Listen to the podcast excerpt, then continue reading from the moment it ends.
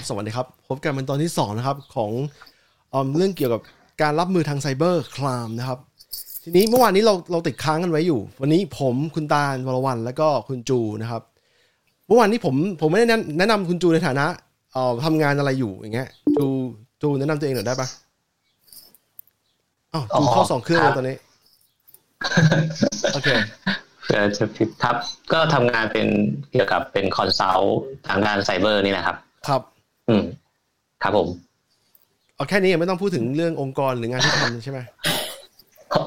โอเคเท่านี้แหละเท่านี้ก็ได้ครับเอาตามสะดวกครับผม privacy ทีนี้เอิ่มครับวันนี้อ่าวันนี้เป็นวัน Black Friday เออไม่ใช่ดิวันเริ่มต้นของการช้อปปิ้ง Black Friday คืออย่างนี้ต้องอธิบายให้ผู้ฟังก่อนว่า ว่าแบบ Black Friday เนี่ยมันเป็นเทศกาลช้อปปิ้งที่มาจากฝั่งอเมริกาก่อน แล้วก็ ไล่มาเนี่ยตามออสเตรเลียนิวซีแลนด์เนี่ยก็จะก็จะมีด้วยมีเหมือนกัน ก็เลยต้องถามตาลหน่อยวันเนี้ยว่าตาล Black Friday ตาลช้อปปิ้งอะไรมาบ้าง โอ้ยของตกค้างอยู่ใน shopping cart เยอะมากเลย แต่ว่ายังไม่ได้กดซื้อ รอรอจังหวะใช่ไหมไม่ไม่ไม่มัน impulsive เขาเรียกว่า impulsive ปะวะเออ impulsive คือ buyer คือพอเห็นราคามันลดก็เลยอยากกดใช่ป่ะเออจิ้มจิ้มไปก่อนแล้วนี่มานั่งแบบเออเราอยากได้มันจริง ๆไหมนะอะไรอย่างเงี้ยเออเออใช่ใช่ วันนี้เพิ่งไปเพิ่งเดินไปห้างแถวบ้านมาแล้วปรากฏว่าคนเต็มห้างเลย คนรอช้อปปิ้งกันเต็มเลยแล้วก็ปกติพวกตามห้างเนี่ยเขาคือเคาน์เตอร์ของการเช็คเอาท์เนี่ยเขาจะอาจจะมีสามสี่ช่องแต่ว่าอาจจะมีเหลือพนักงานแค่ช่องเดียวเนอะหรอไหมเพราะว่า traffic คนมันไม่เยอะ แต่วันนี้ไปเห็นมาตกใจนิดหน่อยเพราะว่า traffic ของของห้างเนี่ยของร้านเนี่ยเขาเตรียมตัวให้พนักงานมาต่อรอกันเต็มเลย เพื่อเพื่อรองรับการช้อปปิ้งของคน คือฝั่งเอเชียมันจะมี 11 11 11 มีทุกเดือนอะเดือน11เก้าเก้าเอสิบอใช่ใช่จริงๆ มันเริ่มมาจากอันนี้แหละสิบเอ็ดเดือนสิบเอ็ดแต่ว่าพอมัน successful มากๆเนี่ยเขาก็เลยขยายออกขยายออกแล้วกลายเป็นว่าทุกคนก็เลยแบบ ทุกคนก็เลยแบบเข้ามากันอีช้อปปิ้งกันรอวันนี้กันเต็มเลย แล้วเพอเอิญร้านเราเนี่ยมันเกี่ยวข้องกับร้าน Group Store Store เนี่ย มันเป็นร้านที่ลูกผสมระหว่างเอเชียกับกับฝรั่งใช่ป่ะมันก็เลย11 11ก็เอาด้วย Black Friday ก็เอาด้วยนะครับ คืออันนี้ขายของนิดนึงคือถ้าใคร ใครสนใจเนี่ยจริงๆแล้วมีของที่เข้าร่วมโปรแกรมไม่เยอะแต่ว่าลดจริงจังลด 40%นะครับ ลองเข้าไปดูเว็บไซต์ group store ได้นะฮะตอนนี้อะเมื่อวานนี้เราคุยกันถึงตอนที่ตาลถามว่าบัตรเครดิตเนี่ย บัตรเครดิตเนี่ย ถ้าถ้าโดนขโมยไปแล้วเนี่ยแล้วแล้วเอ่อคนขโมยเอาไปซื้อของเนี่ย สุดท้ายเนี่ย มันจะมีกระบวนการยังไงบ้างใช่ไหมใช่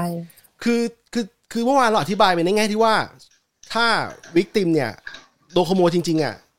แล้วแล้วเขาจะ dispute ได้ แต่ว่า เออเออแล้วมันมันเป็นอย่างนี้ เวเวลา dispute เสร็จแล้วเนี่ย มันจะมีการ chargeback ทาง merchant ด้วยทางผู้ขาย คือคืออยังนี้ไงต้องเสียค่า fee เหรอคือคือ dispute สมมติอาการสมมติว่าเราโดนบัตรขโมยบัตรแล้วเราก็ไปขอคือขอบอกบอกทางธนาคารว่ายอดเนี้ย เราไม่ได้ซื้อจริงๆเราโดนขโมยบัตรสมมตินะธนาคารก็จะรีบไปอายัดบัตรแล้วก็รีบไป dispute ยอดเนี้ย แล้วก็เขาจะทำการสืบสืบสาวกันภายในอะมันจะมีการคือเรื่องทีนี้มันจะเป็นเรื่องระหว่างแบงก์แล้วแบงก์เรากับแบงก์ฝั่งคนบัตรบัตรของเอ่อฝั่งเอ่อฝั่งปลายทางของธนาคารว่าเอ้ยไม่ฝั่ง merchant ของฝั่งนู้นน่ะว่าเขาใช้แบงก์ไหน คือมันมีมันมีเกี่ยวข้องกับแบงก์ของผู้ถือบัตรกับแบงก์ของของ merchant ที่ merchant ใช้ตัดเงินนั้นอยู่อืมมันจะมีการคุยกันภายในจะมีการส่งหลักฐานกัน แล้วแล้วส่วนใหญ่แล้วอะเขามักจะ protect ลูกค้าก่อนนะ merchant เนี่ยจะเป็นจะเป็น victim ของเรื่องนี้มากกว่าด้วยที่เราโดนมาเลยนะโดนกับตัวเองเลยนะเจ็บเองใช่ไหมเจ็บเองเจ็บอันนี้เจ็บมาเหมือนกันเจ็บมาเหมือนกัน คือเวลาแล้วเวลาเขาโดนเนี่ยหมายความว่าไงหมายความว่า merchant ส่งของไปแล้ว สมมติสมมติเป็นร้านออนไลน์ไม่ใช่ร้านร้านร้านปกติร้าน retail ร้านออนไลน์ส่งของไปแล้ว เสียของไปแล้วนะเสียเงินนั้นด้วย เงินที่ได้ได้คืนมาต้องคืนเขาไปด้วย ก็คือเสียของฟรีๆไม่ได้เงิน ไม่ได้เงินนั้นมาอะพูดเนี้ยเสียของไปฟรีๆแล้ว แล้วจะเสียมันจะเสียกระบวนเสียเวลาเพราะว่าตอน dispute เนี่ยร้าน merchant เนี่ยต้องส่งเอกสารเยอะเหมือนกัน ในการอธิบายว่าเขาซื้ออะไรยังไง ทีนี้คือพอพอดีอีกว่าในในไทยเนี่ย คนที่ทำอีคอมเมิร์ซส่วนใหญ่เนี่ยเขาจะมักจะผูกตัวเองกับพวก Marketplace อย่างอย่าง Lazada Shopee อะไรเงี้ยแล้ว Lazada Shopee เนี่ยเขาไปแบกรับไอตัว Payment Gateway นี่เองคือเขาไปแบกรับเรื่องระบบความเสี่ยงในการรับอ่า payment นั่นเองใช่ป่ะ ร้านค้าไม่ต้องสนใจเลยแค่ขายของแล้วส่งของให้ตรงก็พอ อันนี้คือข้อดีของของเมืองไทยนะที่เขาแต่มันข้อเสียคือมันต้องพึ่งพาคนอื่นตลอดเวลา คือตัวเองไม่ได้ไม่ได้เป็นเจ้าของอะไรเลยวันหนึ่งเนี่ย ถ้าร้านไปทำผิดกฎเขาหน่อยนึงอะแล้วเขารู้สึกว่ามันไม่ไหวแล้วเขาแบนเราเนี่ย ก็จบคือหลายร้านฝากชีวิตไว้แค่นี้เลยไม่มีเว็บไซต์ของตัวเองด้วยซ้ำอันนี้ก็หนึ่งในนั้น หรือหรือร้านที่เริ่มขายผ่าน Facebook หรืออะไรอย่างเงี้ยก็จะมีพนักงานคอยรับการโอนเงิน อันนี้ก็จะเซฟเขาหน่อยคือการโอนเงินเนี่ยอย่างน้อยๆนะมันชัวร์ว่า มันชัวร์ว่าเงินเข้าบัญชีไปแล้ว ถึงแม้ว่าในความเป็นจริงแล้วมันจะมีการดิสพิวได้เหมือนกันนะการโอนเงินเนี่ยแต่ว่าพอเงินเข้าบัญชีแล้วมันก็เซฟแล้วอะมันก็คือเงินเข้าบัญชีแล้วก็จบใช่ไหมหรือไม่ก็อันหนึ่งที่ฮิตมากในเมืองไทยฮิตมาหลายปีแล้วคือการขายของแบบเก็บเงินปลายทางที่เรียกว่า COD หรืออ่ออะไรนะ COD ย่อมาจากอะไรนะ cash on delivery เออ ก็คือได้เงินแล้วจ่ายจ่ายที่คนส่ง แต่ผมจะบอกว่า COD เนี่ยก็เป็นหนึ่งในในตัวสแกมนะ มันมีเคยมีเคยจะจะต่างกับจูเคอรี่มาก่อนหรือเปล่าเรื่องนี้ ไม่เคย เราไม่เคยซื้อของแบบตามนั้นไม่ได้อยู่เมืองไทยตามไม่ได้อยู่เมืองไทย ซึ่งมันใช่มีมี culture การช้อปปิ้งอีกแบบหนึ่งเออจูเป็นไงบ้างจู COD ไม่ไม่เคยใช้วิธีการจ่ายเงินปลายทางเลยคือ COD เออใน COD ในเมืองไทยเนี่ยเออสมมตินะ มันใช้ทั้ง Lazada แล้วก็ Shopee ได้ ก็คือกดสั่งของไปแล้วสุดท้ายเนี่ย สุดท้ายตอนที่คนมาส่งคูเรียร์มาส่งของที่บ้านเนี่ย เจ้าของบ้านเออคนรับเงินก็ต้องเออคนรับของก็ต้องอยู่รอ แล้วก็กำเงินสด ควรจะควรจะกำเงินที่พอดีกับราคาของเพื่อว่าเขาจะได้ไม่ต้องทอน จะได้มันจะง่ายต่อการการทอนอะแล้วเขาก็จะได้ของไป แต่สแกมมันเกิดขึ้นยังไงรู้ป่ะคือมันเกิดขึ้นบ่อยมากช่วงช่วงช่วงหนึ่งอะคือมันมีร้านต่างชาติที่เราได้ยินมานะต่างชาตินะต่างชาติบ้านใกล้ๆบ้านเราเนี่ยแหละเขาใช้วิธีการอย่างนี้อยู่ๆอะส่งของมาที่บ้าน ไม่ได้สั่งนะ คนนั้นไม่ได้สั่งนายเอไม่ได้สั่ง ส่งของมาที่บ้านนายเอแต่เผอิญบ้านนายเอมีหลายคน เพราะว่าสังคมไทยชอบอยู่กันเป็น family ใช่ป่ะ family ใหญ่หน่อยใช่ไหมแล้วพ่อแม่เขาก็รับรับให้แล้วก็จ่ายให้เพราะว่าเห็นมันยอดประมาณร้อยห้าสิบสองสองร้อยบาทสองร้อยบาทเป็น standard ก็จ่ายเงินสองร้อยบาทเพื่อรับของนะปรากฏว่าเปิดมาเป็นหินอืมเป็นก้อนหินคือกล่องหินใส่มาในกล่อง อันนี้คือสแกนที่ใช้บ่อยมาก ก็คือหลักการก็คือว่า พ่อค้าเนี่ยเขาไปขโมยข้อมูลเนี่ย Data เนี่ยมาจากไหนไม่รู้ ส่งไปที่บ้านเลย เพราะเขาอาจจะจับได้ว่าจริงๆแล้วข้อมูลนี้มันมันมันหาได้ไม่ยากนะเพราะว่า เพราะว่าข้อมูลที่อยู่ชื่อที่อยู่ แล้วก็นิสัยการซื้อเนี่ยมันบางทีอาจจะไม่ใช่เรื่อง privacy เท่าไหร่นึกออกปะพอเออฐานข้อมูลมันรั่วมันรั่วได้อะพ่อค้าก็เลยเอาอันข้อมูลนี้ไปใส่ไปไปไล่ส่งของแบบนี้เลยเอาหินใส่กล่องแล้วส่ง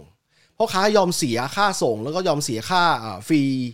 คือมันการเก็บเงินปลายทางเนี่ยมันจะชาร์จพ่อค้าแค่สามเปอร์เซ็นต์หมายความว่าสองร้อยบาทเนี่ยเขาจ่ายเพิ่มในหกบาท นอกจากค่าส่งของใช่ป่ะแล้วไอ้สมมติค่าส่งของมาแค่ห้าสิบบาทเขาก็จ่ายเพิ่มอีกห้าสิบหกบาท นึกออกปะแต่เขาได้เงินสองร้อยกลับมา ก็คือเขาเขา gambling เนี่ยว่าถ้ามีคนจ่าย มีคนจ่ายเนี่ยมากกว่าหลักคนคนไม่จ่ายเนี่ยเขาจะได้เงินมากกว่าเสีย เสียค่าส่ง แล้วของก็อย่างมากก็ตีกลับอืมสุดท้ายมันเป็นก้อนหิน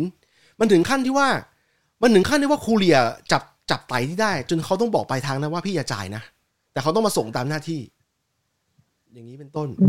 มแล้วแล้วถ้าเกิดว่าเป็นวิธีการส่งแบบเนี้ย ในแง่ของคนขายอะไรเป็นตัวการันตีว่า เขาจะได้เงิน เพราะว่าเขาต้องส่งของออกไปก่อน เราได้เงินมาทีหลัง มันเป็นความเชื่อใจระหว่าง merchant พ่อค้ากับกับ courier รายนั้น ก็คือก็คือเราเราเอามันจะมีการเข้าระบบอะว่ามีการจ่ายเงินเข้าไปแล้วมีการเอ่อเขาเรียกอะไรมีการลงทะเบียนเข้าระบบก่อน แล้วเขาก็จะโอนเงินกลับมาให้เราตาม แต่มันอาจจะไม่ได้ทันทีเพราะเขาเก็บเงินแล้วเขาต้องรอ processing ก็ประมาณ 3-5 วัน ซึ่งถือว่าเร็วมากนะเราก็จะได้เงินนั้นเข้าบัญชีตามที่เราตกลงกันไว้ ซึ่งซึ่งส่วนใหญ่แล้วมันเป็นอย่างนั้นมัน work มาตลอดจนกระทั่งมันเริ่มมีสแกมแบบนี้อืมทีนี้ทีนี้ผมเห็นจูทักมาว่า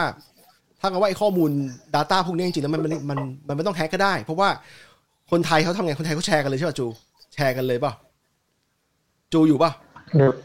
ครับ เรื่องของอะไรนะเมื่อกี้เมื่อกี้แชร์เออคือจะบอกจูจูจะบอกว่า ข้อมูลพวกชื่อที่อยู่เนี่ย ในการส่งของเนี่ย มันไม่ได้เป็นความลับอะไรบางที มันเป็นคนไทยนี่แหละ ที่ไปแชร์เวลาซื้อของอะมันจะมีเพจลักษณะนี้อยู่ เพจที่ซื้อขายของโดยใช้ให้คนน่ะส่งที่อยู่ชื่อที่อยู่ได้เลย คือทำโพสต์ขายของหรือว่าไลฟ์ขายของเนี่ยแล้วให้อ๋อแล้วให้คนเนี่ย ให้ลูกค้าเนี่ย โพสต์ชื่อที่อยู่เบอร์โทรลงมาในในคอมเมนต์เลยแล้วเดี๋ยวพ่อค้าเขาตามพ่อค้าจะมีทีมงานคอยตามส่งให้เลย คือเขากะ ได้อ่าใช่ใช่ได้ conversion อย่างง่ายๆ อย่างเร็วๆอะแต่ปรากฏว่าไอ้ที่แชร์ไปเนี่ยมันเป็นมันเป็นข้อมูลส่วนตัวโดยไม่รู้ตัวใช่ป่ะอันนี้คือขาด awareness นะเออขาด awareness ใช่ใช่ผมจะบอกว่ามันมันมันเกี่ยวข้องกับเรื่องนี้ด้วย คือ COD เนี่ย เอาจริงถ้า มันมันก็สะดวกสำหรับคนซื้อนะ คือซื้อคือสั่งไปก่อนแล้วรอให้ของมาส่งแล้วก็ค่อยจ่ายอะไรเงี้ยทีนี้ถ้าบ้านมีหลายคนเนี่ยผมไม่แนะนำให้ใช้นะครับ หรือไม่ก็คุยกันก่อนว่าจะไม่มีการสั่ง COD เลยอะไรอย่างเงี้ย เอามันจะเหมาะกับการอยู่คนเดียวมากกว่า อยู่คนเดียวแน่นอนว่ารอรับรอรับได้ได้ได้เองแน่นอน ไม่ต้อง เพราะว่าเพราะเราจะรู้ว่าใครส่งมารับมาที่เราบ้าง แต่ถ้าเป็นไม่ได้จริงๆอย่าอย่าไปซื้อแบบนี้เลยไม่ป้องกันแล้วทำไมการซื้อขายแบบนี้มันถึงฮิตที่ไทยอะ อันนี้เราสงสัยเพราะว่าเราเราไม่เคยใช้บริการแบบนี้ ที่ออสเตรเลียไม่มีถูกไหมอืมอืมเออ ทำไมต้องคิดใช่จริป่ะงดิ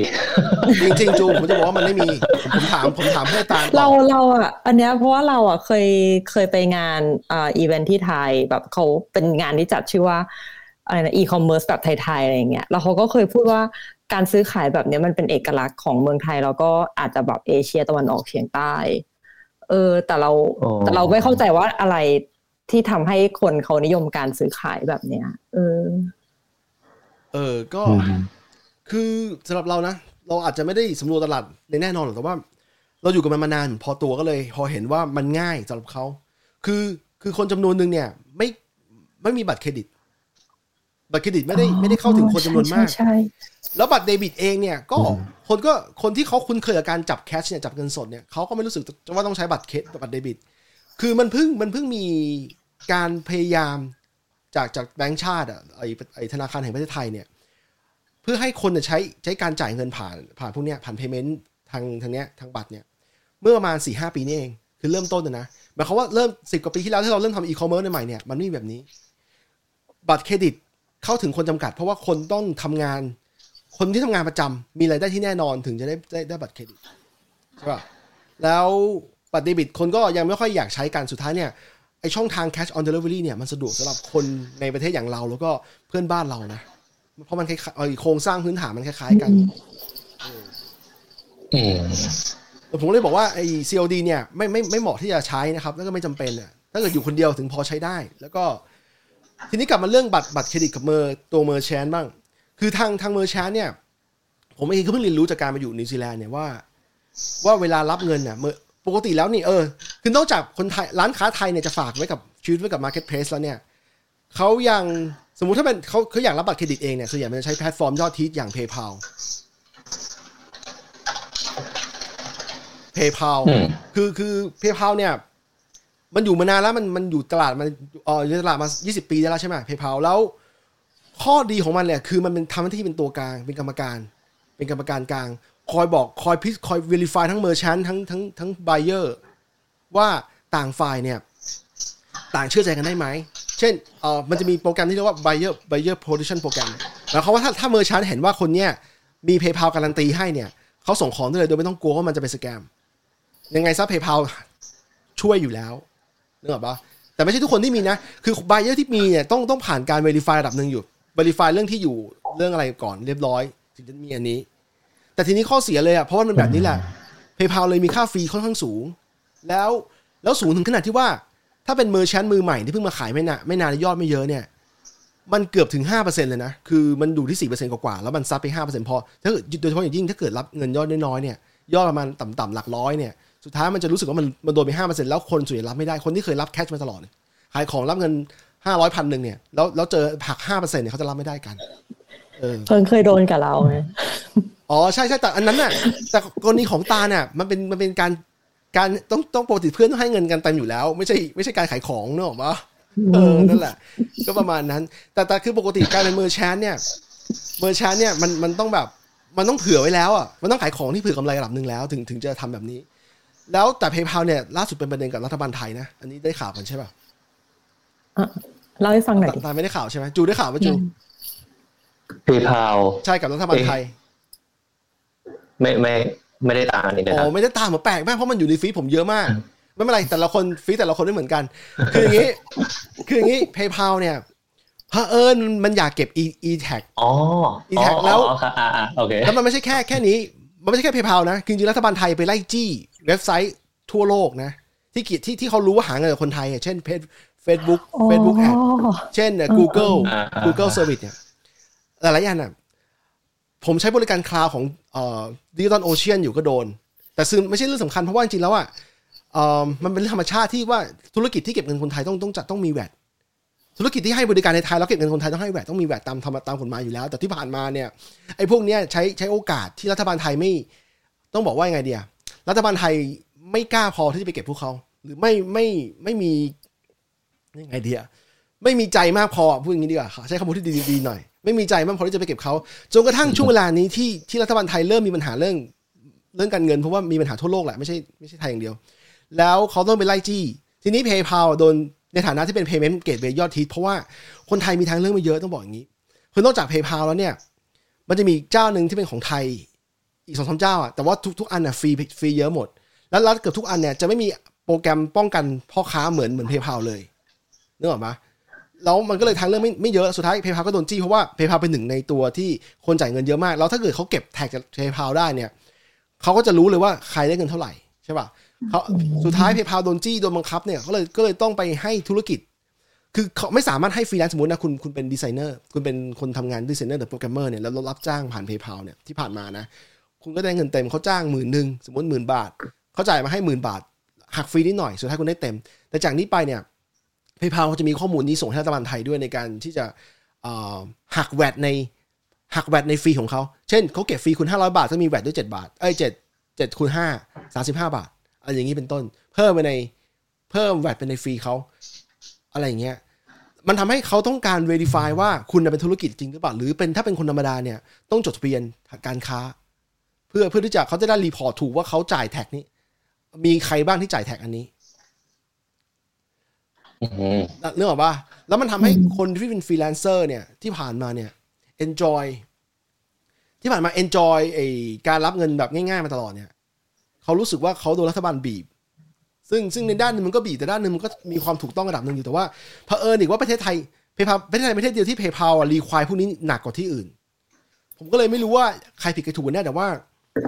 เออเพย์พาเขาปิดรับคนใหม่ชั่วคราวนะจนกระทั่งเดือนกุมภาพันธ์ปีหน้า เผอิญว่าผมเป็นธุรกิจที่จดทะเบียนอยู่แล้วก็เลยปัญหานี้ก็เลยไม่ไม่โดนแต่แรกนะครับก็อันแบบนี้คือปิดรับทั้งทั้งในส่วนที่เป็นธุรกิจแล้วก็ในส่วนที่เป็นคอน sumer ป่ะ คิดว่านะ เพราะว่าเพราะว่าเราได้รับอีเมลบอกว่าอีเมลแจ้งว่าจะเปิดอีกรอบหนึ่งตอนหนึ่งกุมภาพันธ์เราก็งงดิเปิดอีกรอบหนึ่งความความหมายคืออะไร เพราะว่าเราใช้งานมาตลอดเออแต่ทีนี้ผมจะบอกงี้อีกว่า การที่ PayPal หรือการที่คนไทยมีตัวเลือกน้อยเนี่ย PayPal ก็ดีหรือการที่เอ่อ ธุรกิจที่เกี่ยวข้องกับบัตรเครดิตการจ่ายเงินบัตรเครดิตมันชาร์จ merchant ค่อนข้างเยอะเนี่ยสามเปอร์เซ็นต์กว่าเนี่ยสามเปอร์เซ็นต์กับสี่เปอร์เซ็นต์เนี่ย ผมต้องบอกว่ามันเป็นความคืออย่างนี้พอเทียบกับ EU แล้วว่า EU หรือสหภาพยุโรปเนี่ย คือพวก EU เนี่ยเขารู้ว่า payment ไอ้พวกเอ่อ pay บัตรเครดิตเนี่ยโดนเก็บค่า fee สูง เพื่อที่จะเอาไป reward reward ผู้ถือบัตรอะเช่นแค t แบ็กหนึ่งเปอร์เซ็นสองเปอร์เซ็นหรือว่ามีอะไรมากกว่านั้นเนี่ยเขามองว่ามันมันทำ คือระบบแบบนี้เนี่ยมันก่อให้เกิดแบบ คือมันก่อให้เกิดเสือเสือนอนกินเยอะอะเสือนอนกินก็คือ network ที่ที่มันได้เงินจากกำเอ่อกำไรจากจากการคิดค่า fee เนี่ยเยอะมาก EU ก็เลยไปจี้ไปจี้ merchant เอ้ยไม่ใช่คนไอ้ไอ้ระบบ network เนี่ยระบบพวกเอ่อ payment network เนี่ย ให้เก็บค่า fee น้อยที่สุดที่จะทำได้ทำให้ที่ผ่านมาไม่ไม่ไม่กี่เดือนที่ผ่านมาเนี่ยบัตรผู้บัตรเครดิตไทยเนี่ยเขาบอกเลยว่าถ้าคุณซื้อของจาก EU เอ่อจาก EU อะนะ คุณจะไม่ได้ reward เลย reward point ที่เคยได้แบบ ได้สูงสูงๆอะตอนนี้ไม่ได้แล้ว เพราะว่ารัฐไอ government ของ EU เนี่ยเขาเขาไปบี้ได้ แต่ผมจะบอกว่าของไทยเองเนี่ย มันยังไม่ถึงจุดนี้ ยังยังไม่ไม่ผ่านขั้นนี้เลยเออเพราะว่าตอนที่เรามานิวซีแลนด์ใหม่ๆเราก็ค้นพบว่าพ่อค้าของนิวซีแลนด์น่ะ enjoy ฟรีที่ต่ำกว่าของไทยเยอะ เปอร์เซ็นต์กว่าๆเราคิดว่าออสเตรเลียน่าจะคล้ายๆกันอืมอะทีนี้กลับมากลับมาเรื่องเรื่องโดนโกงบ้างคือ สุดท้ายเนี่ย merchant เนี่ยมันเป็นหน้าที่ของ merchant ด้วย ที่จะ verify ว่าคนที่ซื้อที่คนที่ถือบัตรมาซื้อกับเราเนี่ย เป็นเจ้าของบัตรนั้นจริงหรือเปล่าใช่ป่ะของไทยเนี่ยมันมันใช้วิธีที่ค่อนข้างโบราณหน่อยคือลายเซ็นจำได้ป่ะอืมทุกวันนี้ยังเป็นอยู่ไหมจู ยังเป็นอยู่ เออลายเซ็นซึ่งลายเซ็นเนี่ยมันปลอมง่ายมากอะถึงถึงปลอมไม่ได้เนี่ยถึงปลอมไม่ได้สมมตินะผมเซ็นส่วนๆเนี่ย มันมีโอกาสอย่างมากที่เขาจะไม่ดูด้วยซ้ำว่าว่าเจ้าเราเป็นเจ้าของบัตรด้วยลายเซ็นหรือเปล่า ถูกป่ะ เพราะว่าอืมสมมติคุณไปซื้อกาแฟแก้วร้อยกว่าบาทเนี่ยสมมติว่าสมมตินะ แล้วคุณคุณคุณปลอมลายเซ็นคุณไปใช่ป่ะแล้วคุณสุดท้ายคุณเลยบอกบัตรเครดิตคุณว่าคุณไม่ได้ซื้อเองนะมีคนมาปลอมนะอืมสุดท้ายร้านค้าเขาขี้เกียจเสียเวลาเขาก็ยอมยอมยอมเสียเงินนั้นไปฟรีๆยอมสียอมคืนเงินเข้าไปร้อยกว่าบาทเนี่ยเพราะว่ากาแฟต้นทุนไม่เยอะอยู่แล้วใช่ป่ะสมมตินะอืมแต่ถ้าเกิดเป็นของมูลค่าสูงๆอะมันจะเริ่มมีปัญหาแต่ว่าเผอิญว่าพวกห้างเนี่ยมักจะมีกล้องวงจรปิดอยู่ที่คอยพิสูจน์ได้อยู่ อะไรพวกเนี้ยมันต้องใช้ประกอบกันแต่ผมจะบอกว่า ไอ้ระบบลายเซ็นเนี่ยทางอเมริกาหรือว่านิวซีแลนด์เลิกใช้ไปนานแล้ว เออเพราะว่ามันมันมันไม่มันไม่ secure มันมันสามารถที่จะมัน compromise อะอืมเรามีเรื่องเล่าเว้ยเออนึยังกไงได้บ้างเล่าได้ไหมก็คือเราอะอืมเรามีบัตรของทางออสเตรเลียใช่ป่ะแล้วด้วยความที่ออสเตรเลีย ไม่ได้ใช้ลายเซ็นมานานเราเหมือนกันคือเออเราไม่เคยใช้เลยตั้งแต่เราอยู่ที่นี่มาสิบสิบสามปีโอ้เงี้ยเออ เราก็ใช้แต่พินแล้วก็หลังๆก็คือเป็นไอ้นั่นน่ะไอ้ contactless ใช่ป่ะอืมเออ แล้วทีเนี้ย พอไม่เคยใช้อะบัตรเราก็เลยไม่เคยมีลายเซ็นอยู่ข้างหลัง เออ เออ แล้วทีเนี้ยพอเรากลับไปเมืองไทย เราใช้บัตรของที่เนี่ยจ่าย เออแล้วเขาให้เซ็นเว้ยเออแล้วเราก็แบบอ้าวเซ็นคือตอนแรกงงเพราะว่าเราเราจำ process ไม่ได้ไงเราก็อะอะก็เซ็นก็เซ็นทั่วไปปุ๊บแล้วเขาเอาบัตรไป แล้วเราก็ไม่รู้ไงเราจำไม่ได้ว่าบัตรเราไม่มีลายเซ็นอยู่ข้างหลังเขาก็แบบอ้าวบัตรไม่มีลายเซ็น คือเขาก็ต้อง void transaction นั้นเขาไม่ให้เราเซ็นต่อหน้า เพราะว่ามันก็ security แบบหนึ่งอะเหมือนกับอยู่ไปเอาบัตรใครมาก็ได้อยู่ก็เพิ่งเซ็นใช่ปะเออเออสรุปอะเราก็ต้องแบบเหมือนเหมือนต้องจ่ายสดไป เออ ใช้บัตรนั้นไม่ได้ โอ้โอ้เออจริงๆ อยากฟังของญี่ปุ่นเหมือนกันนะญี่ปุ่นเป็นยังไงบ้างว่าโอเคโอเค ก็เอ่ออะญี่ปุ่นเป็นไงบ้างญี่ปุ่นมาแล้วญี่ปุ่น ญี่ปุ่นก็กดพินไงพิมพ์เหมือนกันโอเค เนี่ยเพราะว่าลายเซ็นมันมีอืมแต่ว่าจุดอ่อนเยอะมาก แต่ว่าแต่ว่านี่เราใช้บัตรไทยนะ เออ เราใช้บัตรไทยก็ก็เซ็นลายเซ็นอ๋อเขาให้ใช่ป่ะคือคือคือไม่คือเหมือนพอมันเสียบไปเสร็จใช่ป่ะเหมือนระบบมันก็จะรู้แหละว่าเออไอ้บัตรนี้มันจะแบบใช้ลายเซ็นบัตรนี้มันต้องกดพินอะไรเงี้ยอ๋อเออใช่คล้าย ๆ กันเพราะว่าเราเคยใช้บัตรไทยที่นี่อยู่มันอืมใช้ลายเซ็นอยู่ คืออย่างนี้พอดีซึ่งอ่าเราก็รู้สึกว่ามันแบบ มันก็เอออย่างที่บอกเนอะลายเซ็นจริง ๆอะเราเซ็นแต่ละวันมันก็ไม่เหมือนกันอะแล้วคือเราอะเป็นคนไม่ชอบเซ็นลายเซ็นที่บัตรข้างหลังเว้ยเพราะเรารู้สึกมันเลอะเทอะเว้ยอันนี้คือแบบความคิดเห็นส่วนตัวนะเรารู้สึกมันเลอะเทอะ เราก็เลยไม่เซ็น แต่บางทีมันก็ชอบมีบางที่อะที่เขาแบบเหมือน strict strict มากๆเขาก็บอกว่าเนี่ยต้องเซ็นนะแล้วเขาก็จะเอาปากกามาให้เราเซ็นตรงนั้นเลยนะ ใช่ใช่ใช่เราก็รู้สึกว่าเอ้าถ้าเกิดกูเซ็นตรงนั้นอะ ยังไงลายมือลายเซ็นกูกับอันเนี้ยมันก็ต้องเหมือนกันอยู่แล้วป่ะเพราะกูก็เซ็นให้ดูอะมันก็ไม่ได้ security แบบว่าอืมอย่างน้อยอืมอย่างน้อยเนี่ยเขาน่าจะมีกล้องวงจรปิดคอยจับภาพบิ๊กไว้ถ้าเกิดมีปัญหาจริงเขาย้อนกลับมาดูได้ไงว่านี่เจ้าของจริงหรือเปล่าก็อืมเออคือลายเซ็นเนี่ยมันค่อนข้างจะโอ s คูลแล้วก็มันเก่าอะ แล้วเราได้ข่าวมาว่าอย่างอเมริกาเขาก็เปลี่ยนเออเขาก็เปลี่ยนหรืออย่างเนี้ยออสเตรเลียอย่างตาเนี่ยสิบกว่าปีที่ผ่านมาตาไม่เคยใช้เลย ใช้แค่อืมพินอย่างเดียว ทีนี้แล้วที่พินเนี่ย security ของพินเนี่ยรู้สึกพินมันมีแค่สี่หลักใช่ไหมสี่หลักก็คือหนึ่งในหมื่นหนึ่งในหมื่นใช่ปะหนึ่งในหมื่นได้กดกดผิดได้สามครั้ง ก็คือสามในหมื่นก็โอเคอยู่นะ ก็ระดับหนึ่งโอกาสที่คนจะกดพินถูกเนี่ยขโมยสมมติขโมยกดพินถูกน้อยน้อยพอควรอยู่ ทีนี้แต่เป็นอย่างนี้อีกไอช่วงประมาณ4ี่หปีหลังเนี่ย ทางทางวีซ่าเนี่ยมันมีระบบ PayWave ใช้ contactless แล้วมันฮิตมากช่วงโควิด เพราะว่า เพราะว่าเอ่อมันสะดวกอะอืมมันไม่ต้องมันไม่ต้องแตะบัตรหรือว่าสูสอดบัตรใช่ป่ะแล้วไม่ต้องกด PIN ด้วย ในยอดที่ต่ำกว่า 200นิวซีแลนด์ดอลลาร์นะ ก็แตะบัตรซื้อสมมติซื้อของซูเปอร์มาร์เก็ตซื้อไม่เยอะนะแตะบัตรได้เลยเออไม่ใช่เอาบัตรไปจี้ใกล้ๆอะแล้วก็ได้เลย ก็อันเนี้ยมันเป็นส่วนหนึ่งที่ทำให้ไทย ไม่แน่ใจว่าไทยตอนนี้ยัง implement ไม่เยอะถูกป่ะมีแค่แมคโดนัลด์จำได้นะตอนที่ออกมา มีแค่ร้านแมคโดนัลด์ที่ทำระบบนี้อยู่ เอออืมเออ ก็ก็ประมาณนี้ ทีนี้อะทีนี้มีน้องน้องก็บอกว่าถ้าเซ็นหลังบัตรถ้าคนเก็บไปใช้ ก็จะใช้ต่อสามารถเก็บเออกอล์ฟไลน์เซ็นหลังบัตรแต่อันนี้ก็ อันนี้ก็เห็นด้วยนะ ถ้าเกิดสมมติว่าไปเจอคนที่แบบเก่งๆอะเพราะเพราะเพราะว่าน้องที่ออฟฟิศอะบางทีบางคนคือก็เห็นลายเซ็นเราปุ๊บแบบเขาก็เซ็นลายเซ็นเราได้นะ เออเรื่องออกมาบางคนมันมันเก่งนะในการที่แบบจะปลอมจะลายเซ็น copy ใช่ไหมอะไรพวกแบบนี้ใช่ไหมใช่ใช่ใช่ซึ่งเนี่ยเซ็นหลังบัตรได้ไงอะสุดท้ายสมมุติดูปุ๊บโอ้โหลายเซ็นบางคนสมมตินะลายเซ็นง่ายๆเงี้ยปุ๊บเซ็นตามได้เลยเงี้ยก็จบแล้วอะอืมอืมก็ทีนี้ถ้ากลับมาที่ออนไลน์บ้างเนี่ยออนไลน์เนี่ยออนไลน์ในยปกติ พวกวีวีซ่าหรือมาสเตอร์การ์ดเนี่ย มันจะมีระบบ Verify อีกรอบหนึ่งผ่านผ่าน SMS ถูกป่ะที่ที่เราใช้กันเนี่ย เราสั่งออนไลน์เนี่ย ทีนี้ทีนี้เรามาแล้ซื้วอแต่เออแล้วแต่ ทีนี้เรามาซื้อของต่างประเทศของต่างประเทศเนี่ยเอ่อเนื่องจากว่า merchant เนี่ยต้องมีหน้าที่ Verify ลูกค้าเหมือนกัน ในกรณีที่ที่ไม่ได้ใช้ PayPal อะนะ ที่เราเจอมาเนี่ยเทคนิคเทคนิคหลักที่เขาใช้กันเลยนะ สมมติว่าเราซื้อของหนึ่งร้อยใช่ป่ะหนึ่งร้อยนิวซีแลนด์ดอลลาร์เนี่ย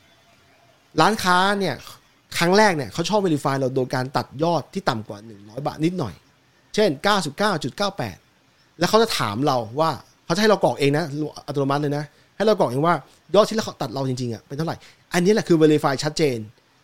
เขา verify นี้ไปทำไม เพื่อที่จะว่าสมมติว่าบัตรเนี่ยโดนฟ้องว่าโดนสแกมเนี่ยลูกค้าคนนี้สแกมมาเนี่ยเขาจะมีเขาจะได้มีหลักฐานย้อนกลับไปแท็กกลับไปเลยว่าเนี่ยเจ้าของบัตรที่ทำอย่างนี้ได้ เพื่อที่จะเขาจะไม่โดน คือร้านค้าต้องต้องก็ต้องดูแลตัวเองในการที่จะไม่เป็นเหยื่อเหมือนกัน เออ ก็ประมาณนี้ที่ที่ที่จะบอกนะครับ แต่เราเคยโดนมาแล้วมันก็เจ็บปวด เพราะว่าเราส่งหลักฐานไประดับหนึ่งก็สุดท้ายก็เราแพ้ เพราะว่าผู้ตัดสินเนี่ยไม่ไม่ใช่เรา ผู้ตัดสินคือธนาไอกรรมการกลางของระบบอะเขาบอกว่าเออไม่เป็นไร ก็คือโมชันก็โดนโดนไปนะครับ ก็ประมาณนี้อะอืมจูมีอะไรจะเสริมเกี่ยวกับเรื่องนี้เปล่า security ของบัตรเครดิตจูอ๋อบัตรถ้าบัตรนี่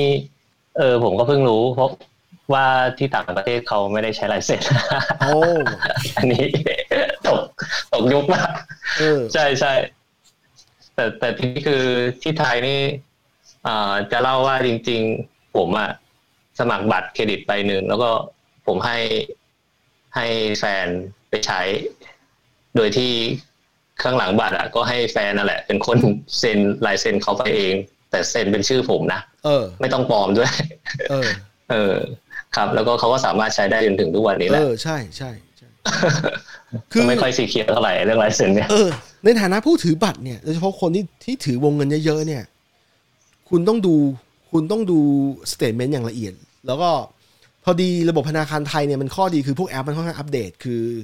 แอปมันจะเด้งบอกตลอด ถ้าเกิดใช้แอป หรือว่าถ้าแอปไม่เด้งเนี่ยต้องผูก SMS เอาไว้ SMS ก็จะบอกเหมือนกันอ่าค่าใช้ SMS มีค่า fee นิดหน่อย แต่ว่าถ้าใช้แอปเนี่ยก็จะฟรีไปเลย อันเนี้ยดีแล้วแล้วอย่าง คนที่อยู่ต่างประเทศอย่างสามคนสามคนเนี่ยที่อยู่ในเกณฑ์ของเราเนี่ยแอปบางบางอันนะยอมให้เราโทรศัพท์ผ่านแอปด้วยนะอยากบอกไปเลยก็ได้ว่า K-Bank K-Bank ยอมให้เราโทรผ่าน โดยที่ไม่ต้องใช้เอ่อเบอร์ไทยโทรแบบ Wi-Fi calling ก็ได้ อันนี้คือใช้แอป ระหว่างแอปด้วยกันเลย เป็น voice over IP เลย ซึ่งผมชอบมากต้องบอกว่าต้องชมอันนี้เลยนะ ทีนี้อืมอืมทีนี้กลับมาเรื่องเรื่องเนี้ยเรื่องเรื่องการโกงบัตรเครดิตเนี่ย จริงๆ แล้วมีประเด็นการโกงอีกอันหนึ่งที่ผมได้ยินมานานมาก ได้ยินมาสิบกว่าปีแล้วตั้งแต่เริ่มเริ่มรู้จักกับบัตรเครดิตใหม่ๆเนี่ยคือมันมีอย่างนี้มันมีคนไทยนี่แหละ ที่ที่ขอไปขอบัตรมาพร้อมกัน พอเริ่มมีเงินเดือนที่ที่แน่นอนแล้วใช่ป่ะก็เอา statement ไปขอบัตรมา ขอทีเดียวพร้อมกันหลายๆหลายเจ้า แล้วสุดท้ายเนี่ยเอาไปซื้อของ เอาไปซื้อของเขามักจะซื้อของอเอ่อจาก Apple เพราะว่า Apple เนี่ยเป็นเป็นสินค้าที่ขายต่อง่าย ขายต่อแบบเอ่อขายต่อได้ราคาดีอะสมมติว่าซื้อมาห้าหมื่น อาจจะเสียราคาแค่นิดหน่อย แล้วหลังจากนั้นเอาของไปขายต่อ แล้วก็แล้วก็คืนไปเลย เอาของไปขายต่อแล้วหายไปเลย ไม่ไม่ไม่ไม่ใช้บัตร อันนี้กลโกงเมื่อสมัยสิบกว่าปีที่แล้วนะที่ใช้กันเยอะมากนะผมจะบอกว่าทุกครั้งที่มีคนทำแบบนี้เนี่ย มันทำให้คนไทยคนอื่นที่เขาอยากได้บัตรจริง ๆ เนี่ย ยากขึ้น เพราะธนาคารเขาต้องตรวจสอบละเอียดระดับหนึ่งว่าในการที่แบบ ในการที่เขาจะเชื่อมั่นว่าคนคนนี้เอาบัตรไปแล้วเนี่ย จะไม่ จะคืนเงินอะ จะใช้เงินเขาอะจะไม่จะไม่ได้ชิ่งไปเลยอะเพราะว่าสุดท้ายอะพอเป็นคดีความอะไรแล้วเนี่ย ธนาคารเขาเสียเวลาเข้าเหมือนกัน แล้วคนคนนั้นก็จะเสียอนาคต ถ้าคุณสมมติถ้าคุณคิดว่าคุณจะไปอยู่ต่างประเทศถาวรอย่างเงี้ยแล้วคุณทำอย่างนี้ก็มันก็ไม่ดีนะ แบบเนี้ยครับ ก็ประมาณนั้นเอ๊ะแล้วที่นิวซีแลนด์นี่ขอบัตรเครดิตกันง่ายไหมค่อนข้างง่าย ค่อนข้างง่าย เพราะว่า เพราะว่ามันมีข้อมูลผ่านไอระบบ IRD IRD คือสัมภากรคือถ้าคุณทำงานอยู่นี่ ทำงานอยู่นี่นะแล้วมีข้อมูลชัดเจนนะ ของง่ายมาก จนเราตกใจนะ ขอปุ๊บ แถม มันจะมีหลายแบบ ถ้าขอผ่านแบงค์เนี่ยแบงค์จะ verify นิดหน่อย แต่ถ้าขอผ่าน non-bank เนี่ย non-bank จะเป็นพวกบริษัทที่ทำบัตรเครดิตอย่างเดียวเนี่ยที่มามักจะมาจากทุนจากประเทศสิงคโปร์จากอะไรเนี่ยเขาเขาจะดูข้อมูลที่มาจากรัฐบาลเช็คเช็คเครดิตบูโรไอ้คล้ายคล้ายคล้ายๆของไทยเนี่ยมีการเช็คระบบเครดิตของเราว่าเราโอเคไหมแล้วเขาจะให้เลือกวงเงินได้เลยว่าเรามีรายได้ประมาณเท่าไหร่กรอกไปปุ๊บเขาอนุมัติให้เลย ภายในวันเดียว ได้เลขมาด้วย เพราะว่าบัตรเนี่ยเขาเราส่งมาทีหลังแต่ว่าเลขได้ใช้ได้มาใช้ก่อนค่อนข้างง่าย ที่พอเราเห็นอย่างนี้เราเลยรู้เลยว่าอ๋อที่ผ่านมาเนี่ย ที่เมืองไทยยากกว่า เพราะว่ามันมีคนแย่ๆเยอะที่ที่ทำให้โกงพยายามโกงระบบจนจนเขาต้องตรวจละเอียด ขณะที่เมืองนอกเนี่ย มันมีกฎหมายคุ้มครองอีกกฎหมายที่คอยดูแลแล้วเขาเขาเชื่อมั่นว่าสุดท้ายแล้วอะรู้ไอ้กฎหมายเนี่ยมันจะมันจะ cover ให้ ไม่ว่าจะเกิดอะไรขึ้นก็ตามแล้วเขาเชื่อมั่นว่าเขาตามได้พูดง่ายๆตามหนี้ได้อะเออแต่พอดีอย่างเราเนี่ยพอเราเขารู้ว่าเราเป็นแค่ resident เนี่ยไม่ใช่ permanent resident เนี่ยเขายังไม่ให้นะเพราะว่าเขากลัวเรากลับประเทศ แล้วเขาไม่มีทางรู้ว่าเราเรามาจากประเทศที่เราอยู่เราอยู่เราอยู่ในประเทศที่มันแบบ ที่มันยากกว่านี้แล้วเราเคยเราเรารักษามาตลอดนึกออกปะเราไม่สามารถบอกเขาได้ว่าเรารักษานี้เรื่องนี้มาตลอด อะไรแบบนี้เออสงสัยเครดิตบูโรนี่เขาไม่ได้แชร์ information แบบ ระหว่างประเทศใช่ปะแค่ประเทศไหนประเทศหนึงใช่ มันเป็นบริษัทของไทย มันเกิดขึ้นหลังจากช่วงต้มยำกุ้งนี่แหละ แล้วมันมีจุดอ่อนนะเครดิตบูโรเนี่ย คือเครดิตบูโรเนี่ยธนาคารน่ะแบงค์แบงค์ที่เป็นที่เป็นเจ้าของเจ้าของบัตรเราเนี่ยหรือเรากู้ซื้อบ้านซื้อรถเนี่ยไอ้พวกเนี้จะส่งข้อมูลให้เครดิตบูโรเดือนละครั้ง เดือนละครั้งเท่านั้น มันเลยมีช่องโหว่หนึ่งที่คนใช้ใช้ใช้จ่อกันเยอะมันจ่อในที่นี้คือใช้จ่อจากไอ้วิธีคิดของเขาอะนะคืออเวลาจะขอกู้กู้บ้านเนี่ย ไปขอทีเดียวเลยก็ได้ ไปขอมันมีเคสหนึ่งที่ที่ที่เอ่อไปขอกู้พร้อมๆกันหลายๆแบงค์เพื่อให้เขาอนุมัติพร้อมกันแล้วเอ่อแล้วเอาไปซื้อมันมีสแกมอันหนึ่งที่เราจำไม่ได้ละเอียด แต่ผมว่าคนนั้นน่ะ ไปโดนหลอกให้ไปกู้พร้อม ๆ กันหลายๆที่ แล้วไปซื้อคอนโดหลายๆห้อง แล้วสุดท้ายเนี่ยเพราะเขาเขาบอกว่าคนที่หลอกเนี่ยบอกว่าเดี๋ยวจะเอาไปช่วยหาเงินให้เอาไปช่วยแบบปล่อยเช่าหรือว่าอะไรเงี้ยสุดท้ายมันมันไม่ได้มันต้องมัน มันไม่สามารถ cover cover ตัวหนี้ที่เขาโดนแต่ละเดือนได้ เพราะว่าเงินเดือนเขาจริงๆได้ไม่เหรถึองวะเออเออมันเป็นช่องโหว่นั้น แต่ทีนี้ทีนี้ที่เคยได้ยินมาเนี่ยพวกแบงค์เนี่ยเขาจะมีการตรวจเหมือนกันนะว่าไอ้คนเนี้ยมันขอบูโรบ่อยหรือเปล่ามันมันมันสามารถตรวจได้ด้วยว่าไอ้คนเนี้ยเข้าไปขอ ที่นี่ก็เป็นเออเขาไปขอเช็คบ่อยไหมถ้าเกิดขอเช็คนี่เขาก็เขาก็สงสัยเหมือนกันว่ามึงไปขอเช็คอะไรเยอะขนาดนั้น ก็เขาก็จะอะอาจจะไม่อนุมัติเราได้เอ่อที่นี่เหมือนจำกัดให้แบบปีละครั้งมั้งแบบ ไม่เช็คนะ แต่ถ้าเกิดเกินปีละครั้งเนี้ยมันก็จะเริ่มมีแฟลกแล้วสมมติถ้าเกิดเราจะไปกู้บ้านอย่างเงี้ยเขาก็จะแฟลกแล้วแบบเฮ้ยแบบทำไมเช็คบ่อย แบบเออออยู่ต้องการจะเขาเรียกอะไรตกแต่งแบบเครดิตตัวเองหรือเปล่าอะไรเงี้ยเออในช่วงหนึ่งปีที่ผ่านมาก็นั่นแหละอืมที่บอกถึงบอกว่าไอ้อย่างเครดิตเนี่ยมันเป็นเรื่องความสัมพันธ์ระหว่างเรากับธนาคารนั้นๆด้วย เพราะว่าถ้าเรามีถ้าถ้าแบงค์เชื่อใจเราแล้วก็ ถ้าเรารักษาไว้ดีมันจะเป็นประโยชน์ในการทำธุรกรรมต่างๆนะเออ อะทีนี้ผ่านเรื่องเรื่องนี้ไป ทีนี้ผมกลับมาที่เรื่อง Cyber Attack ยอดฮิตคือ คือเราลิฟต์ไปตั้งแต่เมื่อวานแล้วว่า มันมีวิธีป้องกันพื้นฐานอะไรบ้างที่แบบ ที่คนเราแบบ อย่างน้อยๆเนี่ยนะเราอาจจะป้องกันไม่ได้ ideal ว่าแบบเออปกติใช่ป่ะแต่เราไอเรื่องพื้นๆที่เราไม่ควรพลาดอะเราเราก็ไม่ควรพลาดแต่แรกไงเช่นที่เราบอกว่าไม่ควรจะเขียน user password ติดไว้ในคอมที่ที่เราคุยกันเมื่อวานนี้ เออ แล้วมีอะไรอีก lesson learned ของเรา อย่าต่อ Public Wi-Fi จะต่อเข้าไปอีก Wi-Fi ใช่ไหมใช่ก็โดนแฮกไลน์ไม่เมื่อแต่วานนั่นแหละ เอาแบบที่เห็นบ่อยๆเลยอะนะ ก็คือแบบคนมีอายุอย่างเงี้ยเออเขาจะชอบแบบ mem พวก username password อะไว้ในโน้ตตัว iPhone หรือว่าแบบตัว Android อะเออที่มันมีโน้ตใช่ไหมเออเขาก็จะเนี่ยจดไว้เลยเนี่ย เมลอันนี้ password อันนี้เข้าอันนี้ user อันนี้อะไรเงี้ยเขาก็จดไว้อย่างนั้นเลย นี่มันไม่ใช่คนมีอายุเอ้ยคนรุ่นเราบางคนก็ทำ เออคือคือถ้าจดขนาดนี้เนี่ย เราแนะนำให้ใช้ password manager อย่างน้อยในแง่ที่ว่าไม่แต่ต้องเข้าใจนะ พอพอเขาแบบนั้นอะเขาก็ไม่ไม่ไม่ได้ถนัดอะไรแบบนั้นคือ คือถ้าเกิดเราบอกกันเองเนี้ยอืมเอ้ยใช้ password manager คืออย่างเงี้ยเราเราเราใช้กันเองได้ไงเออแต่พอแบบพอเริ่มเป็นคนมีอายุอะเขาเอา password manager ก็ยิ่งแบบงงเข้าไปอีกใช้ยังไงอะไรเงี้ย เออ คือมันหลักการมันคล้ายๆโน้ตนะ จะว่าไป ต้องหาซอฟต์แวร์ที่ที่มันที่มันออกแบบ user experience ด้ดีด้วยต้องถามตานี้ตามอาชีพนี้ คือคือเนื่องจากว่า password manager เนี่ยมันคล้ายโน้ตในแง่ที่ว่ามันสามารถจดจดพวกนี้ได้ จดไอ้พวกไอ้ password อีเมลอะไรอย่างงี้ใช่ไหมแต่ข้อดีของมันแน่ๆเลยอะคือมันเข้ารหัสเป็นก้อน เข้ารหัสเป็นก้อนคือ ต่อให้ใครได้ Data นั้นไปเนี่ย ก็ถอดรหัสยากมากเพราะว่ามัน encrypt แบบที่ที่ที่พวกแฮกเกอร์ชอบใช้กันอะในเกรดเดียวกันเนี่ยคือคุณถอดรหัสด้วยเป็นแบบมันโอกาสมันยากมากๆที่ถอดรหัสได้เออนั่นแหละก็จะบอกว่า Password Manager เป็นหนึ่งที่ที่แนะนำด้วยเพราะว่า ตัวมันเองอะจะสุ่ม password ให้ให้เราด้วยในในทุกๆเว็บที่เราใช้ในทุกๆ service ที่เราใช้ใช่ป่ะเพราะว่าเราไม่ควรใช้ password เดียวจริงๆแล้วสิ่งที่คนทั่วไปไม่ค่อยรู้กัน คือเราไม่ควรใช้ password เดียวถ้าถามว่าถามว่าเราจำยังไงก็ใช้พาสเวิร์ด a ม a เจอร์เพราะว่าพาสเวิร์ด a ม a เจอร์เนี่ยเขาจะมี password เดียวของเรา แล้วไปไปไปถอดรหัสตัวอื่นของของของของบริการอื่น ทีนี้มีใครใช้บ้างในที่นี้สามสี่คนมีใครใช้บ้าง อ้าวตาไม่ได้ใช้เหรอครับบิ๊กใช้เปล่าผมใช้ดูใช้ใช่ป่ะนี่ยอมนี่ยอมรับกันตรงๆเลยนะกูไม่ใช้ำไม่ใช่แต่ว่าไม่ไม่แต่คือเราอะจะมี pattern ในการจะตั้ง password ในแต่ละเว็บเออเหมือนกันอืมเออคือแบบจะอืมจะจะจะมีอยู่ในหัวเลยว่าโอเค เว็บนี้นะเราจะตั้ง password อย่างนี้จึ๊ดจึ๊ดถ้าเป็นเว็บนี้เราตั้ง password อย่างนี้จึ๊ดจึ๊ดอะไรเงี้ยอ๋อมโอเคโอเคถ้าอย่างนี้ก็โอเคอยู่อย่างนี้ก็โอเคอยู่ ทีนี้มันช่วงหลังในยบริการ service เก๋ๆหลายๆอันอย่าง Slack เนี้ยมันจะมันไม่ต้องให้ password แล้วนะ มันกล่าวว่ามันมันให้ Magic Link เลย คือถ้าคุณจะ login ปุ๊บมันจะส่งเมลหาเราเลยอืมอะไรเงี้ยซึ่งมันก็สะดวกดี อันนี้ก็ชอบอยู่วิธีคิดคือไม่ต้องจำ password เหมือนกัน แต่ถ้าจำต้องจำหรือว่าต้องจดเอาจริงๆเนี่ยถ้าถ้าต้องจดอะไรที่มันเป็น secure อะ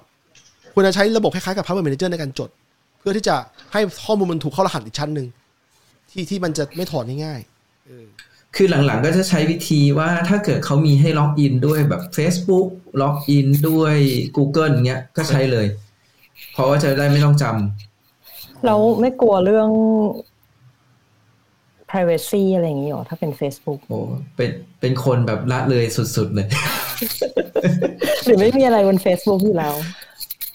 ก็อย่างที่บอก Facebook เรามีแต่แบบมีแต่รูปกับแมนยูมีสองอย่างเลย คือทุกครั้งเราที่เป็นเราคนหนึ่งที่แบบไม่ล็อกอินด้วยการแบบทายกับ Facebook หรือแบบโซเชียลมีเดียเลยอะเพราะเราเรากลัวเรื่อง privacy อืมเออเขาจะเก็บพฤติกรรมเราไปอืมก็อาจจะไม่คือก็อาจจะไม่ target เราตรงๆ แต่ว่า เราก็มีทางรู้แล้วไงว่าสุดท้ายแล้วถ้าเขาจาก target เราวันหนึ่งอะหรือข้อมูลนี้เราไปโดนเขาเรียกอะไรอะ ข้อมูลนี้เราไปโดนใครที่มันแบบถอดรหัสเราไอ้ได้ข้อมูลนี้ไปพฤติกรรมนี้ไปเนี่ย มันก็จะสามารถจะแบบ control อะไรบางอย่างเราได้ด้วยนะอืมเออ อันทีนี้มันมีเรื่องพื้นๆที่ผมว่าผมว่าแม่งเป็นพูดไปก็แบบตลกมัน cliché มากๆอะคือการอัปเดตซอฟต์แวร์ของ device ที่เราใช้ ให้ทันสมัยตลอดเวลา เออ แต่ว่าไอ้เรื่องนี้เนี่ย หลายหลายคนไม่ได้ทำนะ แม้แต่แบบใช้ Windows เนี่ยก็ปล่อยปล่อยให้มันอย่างอย่างไปออฟฟิศสมัยสมัยหนึ่งอะไปออฟฟิศเจอ Windows XP อยู่ Windows XP เนี่ยเป็นเป็นตัวที่เขาเลิกใช้ไปนานแล้ว ไม่ไม่ใช่เลิกใช้ Microsoft เนี่ยเลิก เลิก support แล้ว support เออหมายความว่าถ้ามีช่องโหว่ที่แฮกเกอร์เห็นเนี่ย ก็โดนเต็มๆเลย อะไรอย่างเงี้ย แล้ว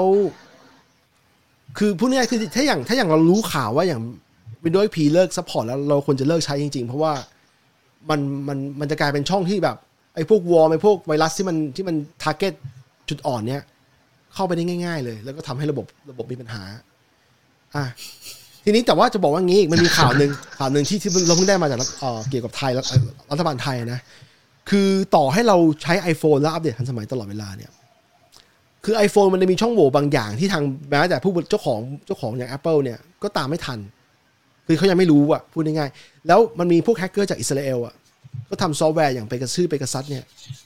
เป็นตัวที่สามารถที่จะทะลุทะลุช่องช่องโบเอ่อช่องโหว่ของของ iPhone เนี่ยเพื่อเข้าไปมองเห็นกล้อง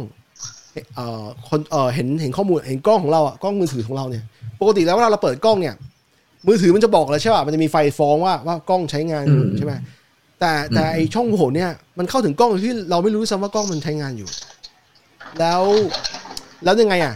แล้วรัฐบาลไทยดันไปซื้อไปซื้อซอฟต์แวร์ตัวนี้จากอิสราเอลแล้วไปเจาะไปไล่เจาะไอ้พวกนักนักกิจกรรมไทยที่ที่ขึ้นไหวทางการเมืองอะ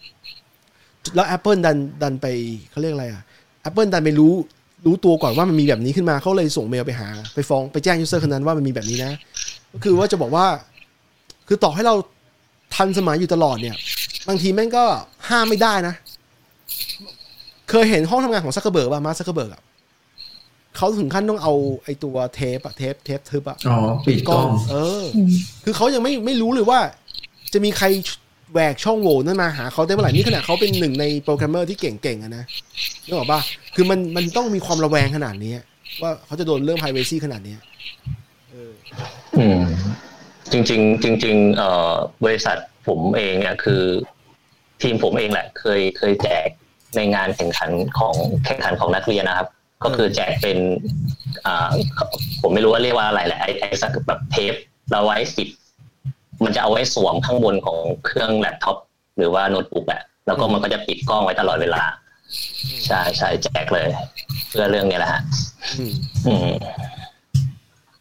ทีนี้ทีนี้เอ่ออ่าอีกอันหนึ่งคือเรื่อง password เนี่ยไอ้พวกสวิตที่สำคัญเนี่ยอย่างอีเมลเนี่ย ยังไงซะคุณต้องตั้ง password สองชั้นที่เรียกว่าไอ้ F2A อะ two factor authentication เนี่ยอันนี้ใช้กันทุกคนปะ นี่สิใช้กันทุกคนนะมันมันมันโดนบังคับใช้แล้ว มันโดนบังคับใช้แล้วโดนบังคับ มันโดนบังคับใช้แล้วเพราะว่าอันนี้อันนี้อันนี้ก็อย่างน้อยก็ safe อย่างน้อยก็เตือนภัยตลอดว่าใครใคร login อะไรบ้างนะครับ อันนี้ก็ใช้ได้อยู่ ทีนี้อันหนึ่งที่เราว่าคนพลาดกันเยอะมากนะคือการใช้ซอฟต์แวร์เถื่อน crack crack ซอฟต์แวร์เคยได้ยินว่าคนที่ใช้ซอฟต์แวร์เถื่อนแล้วโดนแฮกพวกคริปโตอะอืมอืม เออเคยได้ยิน ผมจะบอกว่าบางคนก็แบบไปใช้ bot ด้วย บางคนแบบใช้อะไรแบบเหมือนแบบ ไม่ไม่ได้ระมัดระวังอะเออ นั่นแหละผมจะบอกว่าไอ้ซอฟต์แวร์ crack เนี่ยจริงๆแล้ว ถามว่ามันผิดในตัวมันเองไหมคืออย่างนี้ ถ้าคุณเป็นนักเรียนอยู่แล้วคุณไม่มี ไม่มี stake ไม่มีทรัพย์สินอะไรที่มันแบบ หรือว่าความปลอดภัย หรือว่าคือไม่สนเรื่อง privacy อะสนใจเรื่องว่าจะใช้ซอฟต์แวร์นั้นก่อนเนี่ย มันก็พอได้อยู่แต่ผมจะบอกว่างี้ ถ้าคุณเป็นนักเรียนจริงอะไอหลายๆบริษัทเนี่ยมันออกเวอร์ชัน student ที่ไม่ใช่แพงนะให้ฟรีเลยก็มี อย่างพวก Autodesk เนี่ยให้ให้ใช้ฟรีเลยถ้าคุณเป็นนักเรียนหรือเป็นครูเนี่ย ทีนี้ ถ้าคุณทำงานแล้วอะคือผมแบบไม่มีเหตุผลเลยนะ ที่จะไม่ใช้คือ สุดท้ายเขาไปหาดีลอะหรือว่าอย่างนี้ เท่าที่ทำงานมาหลายปีเนี่ยนะผมพบอย่างหนึ่งว่าซอฟต์แวร์ทุกอันน่ะมันมีตัวแทนตลอดนึกออกปะคือถ้าอย่างคุณไม่อยากใช้ Adobe Photoshop เนี่ยมันมีของบน Mac มันก็มีพวกไอ้อะไรอะ Affinity Affinity เออ Affinity หมายใช้ถึงว่าตัวใช้ทดแทนนะนะ ใช่ราคาถูกมากราคาถูกหลักพันต้นๆ แล้วก็ทำงานคล้ายๆกันเนี่ยอาจจะไม่ได้ร้อยเปอร์เซ็นแต่ว่า ไอ้ทำงานพื้นๆได้หมด แล้วก็อีกอันหนึ่งชอบมากนะ ชื่ออะไรอะอะไร Pixel Meter Pro อะเคยใช้ใครใช้บ้างในนี้อ๋ออ๋อเออมันคล้าย Photoshop อะจะน่าใช้อยู่ ถูกราคาไม่แพงแล้วก็ใช้แทนกันได้ ในเบื้องต้นนะนะจะบอกว่าแต่แต่อย่างไรก็ตามเนี่ยอย่าง Adobe Creative Cloud เนี่ย มันมีราคา student อยู่ตกเอ่อเดือนละ ถ้าได้ โปร Black Friday เนี่ยช่วงนี้เลยอะก็จะตกเดือนละประมาณห้าร้อยห้าร้อยกว่าบาทหกร้อยกว่าบาทเท่านั้นเอง ก็ซื้อผ่านกรูฟได้ปะไม่ได้ไม่ได้นี่ไม่ได้ขายไม่ได้ขายคือจะบอกว่า คือจะบอกว่าหลักการพื้นๆเนี่ยคืออย่าอย่าไปใช้ซอฟต์แวร์ซอฟต์แวร์ crack เอออย่าไปใช้ถ้าไม่ได้อย่าไปใช้ เพราะว่าทุกวันเนี้ยมันไม่มีข้ออ้างแล้วที่จะมาใช้ไงนึกออกปะโหลด BitTorrent ซอฟต์แวร์ crack มาลงเนี่ยมันมันไม่ไม่ไม่ได้แล้วโดนโดนโดนแฮกเงินบนคริปโตเยอะมาก เราได้ยินเรื่องนี้มาเยอะมาก ไม่ใช่เกิดเคสแรกเคสเดียวโดนแบบซ้ำๆสี่ห้าปีที่ผ่านมาอ่ามีใครจะเสริมอะไรอีกปะ อืมอ๋อ ไอตอนที่พูดถึงเรื่องไอเนี่ย อัปเดตซอฟต์แวร์มือถืออะเราก็เคยคิดไหมมันจะมีคนที่แบบไม่ไม่ค่อยอัปเดตแต่ว่า อืมแล้วก็พบว่าเออมีว่ะมีก็คือเมียตัวเองนี่แหละ เออเหมือนกัน เราเราเนี่ยจะเป็นโรคจิตมากแบบบางทีเราดูมือถือเขาเงี้ยเราก็จะแบบอ้าวทำไมไม่อัปเดตอะแล้วเราก็กดอัปเดตให้ คือเลยคอยกดอัปเดตให้อะ แต่เขาจะเป็นแบบพวกขี้เกียจอะเขาบอกว่าทำไมถึงต้องกดอัปเดตหรืออะไรเงี้ยอืมของเราอะคนของเราที่เขาไม่ยอมอัพอะเพราะเขาเขาใช้เครื่องเก่าไงแล้วทีนี้บางทีถ้าเกิดอัพแบบ ให้มันอัปทูเดตตลอดเวลา มันจะแตกเครื่อง มันจะยังไงนะเออตาลขออีกรอบหนึงก็คือถ้าเขาอัปเดตแบบไออย่างถ้าเกิดเป็น iPhone เนี้ยอัปเดต iOS ให้มันแบบทันสมัยตลอดเวลา บางทีมันไปลากเครื่องว่าเครื่องเขาแบบไม่ได้ไม่ได้เปลี่ยนแบบทุกสองปีหรืออะไรอย่างเงี้ยคือบางทีแบบห้าหกปี เออ เออ มันมีอย่างนี้ด้วย คือได้ข่าวว่าที่ที่ Apple โดน EU EU ฟ้องอะ ที่แปลว่า คือ Apple เนี่ยก็รักไก่ user อยู่ คือเขารู้ว่า user เนี่ยแบตเตอรี่เนี่ยมันเสื่อมไปตามเวลา เขาก็เลยปรับปรับคล็อกของ CPU ของของของ iPhone เนี่ย ให้มันลดลงตามเวลาด้วย เพื่อที่จะให้ user รู้สึกว่าแบตเตอรี่เนี่ย แบตเตอรี่เนี่ยมันอยู่ได้ใกล้ใกล้ใกล้ๆของเดิม อยู่ได้ทั้งวันอะพูดง่ายๆอะ แต่เผอิญอีกว่าเผอิญว่าคนมันจับไก่นี้ คือเราที่เป็นสิบปีนะตั้งแต่สิบปีที่แล้วที่ที่ iPhone เริ่มอัปเกรดเป็นทุกปีอะไอพวก iPhone 3G 4 4อะไรเงี้ย iPhone 4เงี้ยคนเริ่มด่าแล้วนะ คนเริ่มตักไต่ว่า Apple นี่วางบั๊กไว้หรือเปล่า ว่ามันช้าลงจริง ๆ ซึ่งเราก็ว่ามันช้าลงแหละ แต่ว่าคนคนที่เปลี่ยนทุกปี หรือเปลี่ยนทุกสองปีมันจะไม่ค่อยรู้สึก เพราะว่ามันมันรู้สึกทันอยู่ แล้วสุดท้ายเนี่ยไต่เนี่ยเป็นเรื่องจริงนะไม่ได้ไม่ไม่ใช่รู้สึกไปเอง Apple Apple ทำอย่างนี้จริง ๆ แล้วโดน EU ฟ้อง แต่ปรากฏว่ามีคนก็ไปเอาไปเอาบั๊กนี้ออก เพราะว่าพอ EU ฟ้อง Apple เนี่ย Apple ก็เลยต้องต้องถอดถอดไอ้ตัวนี้ออก แต่ปรากฏว่ากลายเป็นว่าแบตหมดเร็วมากแบตจากเดิมเนี่ยแบตอยู่ได้ทั้งวันกลายเป็นเหลือไม่ทั้งวันแล้วอะไรอย่างเงี้ย มันก็เลยกลายเป็นอ้าวสุดท้าย Apple มันก็มีส่วนถูกหน่อยนึงนี่หว่าที่ว่าที่ว่ามันพยายามจะให้ user รู้สึกว่ามือถือใช้ได้จนทั้งวันอะไรอย่างเงี้ย มันก็มีเรื่องนี้อยู่ มันก็เรื่องที่ต้อง balance กันอะเออแต่มันทำได้แต่คุณต้องปลอมตัวเองเป็นคน EU นะ ถึงจะถึงจะเอา bug นี้ออกได้ คนไม่เท่ากันนี่หว่า ไม่รู้เห็น เห็นเขามีเคยเคยมีคนแชร์กันอยู่ว่าเอ้ยถ้าเกิดคุณรู้สึกว่าเครื่องคุณช้า ให้เปลี่ยนแบบรีเจียนคุณนะให้ไปอยู่ฝรั่งเศส ใช่ ใช่เลยเรื่องนี้เลย คือเรื่องนี้เลย แล้วงี้อีกงี้อีกที่วันก่อนเพิ่งคุยเรื่องเรื่องเรื่อง iCloud private delay ไปไอ้คา private relay เนี่ยมันทำทำหน้าที่คล้ายๆคล้ายๆกับไอ้ Tor network อะคือคือคุณใช้มันอยู่ใช่ไหม เมอร์ไอ้ผู้เว็บไซต์ปลายทางที่คุณเข้าไปอยู่เนี่ยเขาจะไม่รู้ว่าคุณมาจากไหน เขาจะรู้ว่าคุณมาจากประเทศเดียวกันเพราะว่าไอ้ไอ้ cloud เนี่ยมันพยายามให้ให้อยู่ใน network ประเทศเดียวกัน เพื่อจะได้ไม่ต้องเสียเสียสิทธิทาง region ไป แต่ไอ้เรื่องเนี้ยไอ้สิ่งสิ่งสิทธิเนี่ยคนไทยไม่ได้ คนไทยที่อยู่เมืองไทยไม่ได้สิทธินี้ เพราะว่ารัฐบาลไทยไม่ไม่ให้ใช้อืมมันเป็นเรื่องที่ว่าอ่าคนไม่เท่ากันอีก มันสุดท้ายแล้วเนี่ยบริษัทจะข้ามชาติจะอะไรเนี่ย สุดท้ายแล้วเนี่ย เขาต้องทำตามกฎหมายของท้องถิ่น เพราะไม่งั้นเขาก็อยู่ไม่ได้ เออ นี่คือประเด็นอันหนึ่งนะครับ มันสุดท้ายแล้วจะบอกว่า ถ้าเราอยากให้รัฐบาลไฟให้เราอะพวกเนี้ย หรือว่ารัฐบาลที่ที่ที่ responsibility หรือมีความรับผิดชอบเรื่องเนี้ยเราต้องสู้ให้มันได้เอง คือเราจะไม่สามารถที่จะหวังว่าเดี๋ยว Apple จะจะไปนอกคอกหรือว่าไปสู้รัฐบาลไทยให้เรา ไม่มีใครสู้ให้เรา เออจะบอก อะสุดท้ายมีอีกเรื่องหนึ่งก่อนจะปิดรายการนะครับ คืออ๋อเดี๋ยวเดี๋ยวอะเรานึกได้แบได้บเรื่องได้แบบป้องกันอย่างเงี้ยได้เลย เออ ก็คืออย่าไปกดลิงก์แบบมั่วซั่วเออ เออใช่เพราะว่าบางทีอะมันลิงก์มันอาจจะไม่ได้มาทางอีเมลก็ได้อาจจะมาทาง SMS เอเอออแล้วก็แบบข้อความก็อาจจะคล้ายๆอีเมลเหมือนเร่งให้เราทำอะไรสักอย่างที่มันดูแบบคริติคอลกับชีวิตอะไรอย่างเงี้ยใช่เออแล้วก็ให้เรากดลิงก์นั้นไป ซึ่งพอกดปุ๊บก็โดน เออโดนกันเยอะเออโดนกันเยอะเรื่องนี้ใช่ใช่ ไอ้จะบอกว่าเรื่องพวกเนี้ยรุ่มลิงก์หรือว่าเรื่องโทรศัพท์โทรศัพท์มาหาคนแก่ที่บ้านเนี่ยเออแล้วแล้วก็หลอกให้เขาถามให้เขาสุดท้ายบอกเขาบอกบัญชีข้อมูลธนาคารอะไรเงี้ยปรากฏว่าคนที่ออสเตรเลียนิวซีแลนด์โดนกันเยอะมากนะ อันนี้ก็ลืมลืมเล่าอ่า มันเป็นวิธีที่เขาเรียกว่าโซเชียล n อนจิเนียริ่งที่จูจูบอกมาในตอนที่แล้วเนี่ย คือเป็นวิธีพื้นๆเลย ที่แกล้งทำมาบอกว่ามาโทรมาจากธนาคาร แล้วก็ถามนู่นถามนี่ทำเหมือนกับทำค่ากับ เหมือนกับเป็นทางการหน่อยแต่ว่าสุดท้ายแล้วเนี่ยหลอกข้อมูลหลอก user password โดนเยอะมาก เพราะว่าโดยพื้นฐานเราเราเดาว่าคนที่นี่อะคนที่ฐานเนี้ยเขาไม่ค่อยเขาไม่ค่อยโดนหลอกแบบนี้มาก่อน เออพูดง่ายๆพอถึงเวลาหนึ่งเขาโดนหลอกแล้วเขาตามไม่ทันเลยอืมที่ปลอมบ่อยสุดอะปลอมเป็น DHL เออเออไทยก็มีเรื่องนี้ดีไทยไทยก็โดนมาแล้วล่าสุดมุกเดิมกันเลย แต่ที่เราเคยได้ยินอะญี่ปุ่นก็มีคล้ายๆกันนะ แต่ว่าจะเป็นแบบเป็นสแกมในเรื่องอ่าเหมือนขอตังค์อะอืมเออโทรไปหาบ้านที่แบบอื มมีแต่คนโทรแก่ไปบอกว่าเนี่ยเออเป็นญาเป็นติลูกชายหรือเป็นอะไรเงี้ยเอออ่าอืมโอ้แล้วพวกละครพวกอะไรเงี้ยมีมีมีมีเราก็ดูจากแบบละครนำเสนอด้วยแหละอยู่เรื่อยแต่แต่เรื่องเนี้ยทาร์เก็ตคนแก่เมืองไทยไม่ค่อยได้นะ เพราะอะไรวะทำไมอะเพราะว่าร้อยละเก้าสิบร้อยละเก้าสิบกว่าเนี่ย มันไม่ได้มีเงินขนาดที่จะมาชุบมามาทำอะไรแบบเนี้ย คืออ๋อรวมไปถึงเขารู้สึกเขาไม่ไม่คุ้นเคยกับสมมติ DHL โทรมาเงี้ยในเมื่อชีวิตเขาชีวิตชีวิตเขาไม่เคยไม่เคยเจอ DHL มาก่อนไม่เคยดีลกับ DHL มาก่อนนึกออกปะมันมันกลายเป็น target ของคนที่อายุประมาณเราเนี่ยแหละสามสิบสี่สิบเนี่ยที่จะโดนโดนง่ายกว่าๆแต่นี่จริงๆเราพูดตอนอื่นก็ได้นะ จริงๆ เมียเราก็ถามนะว่าเอ้ยทำไมแบบเหมือน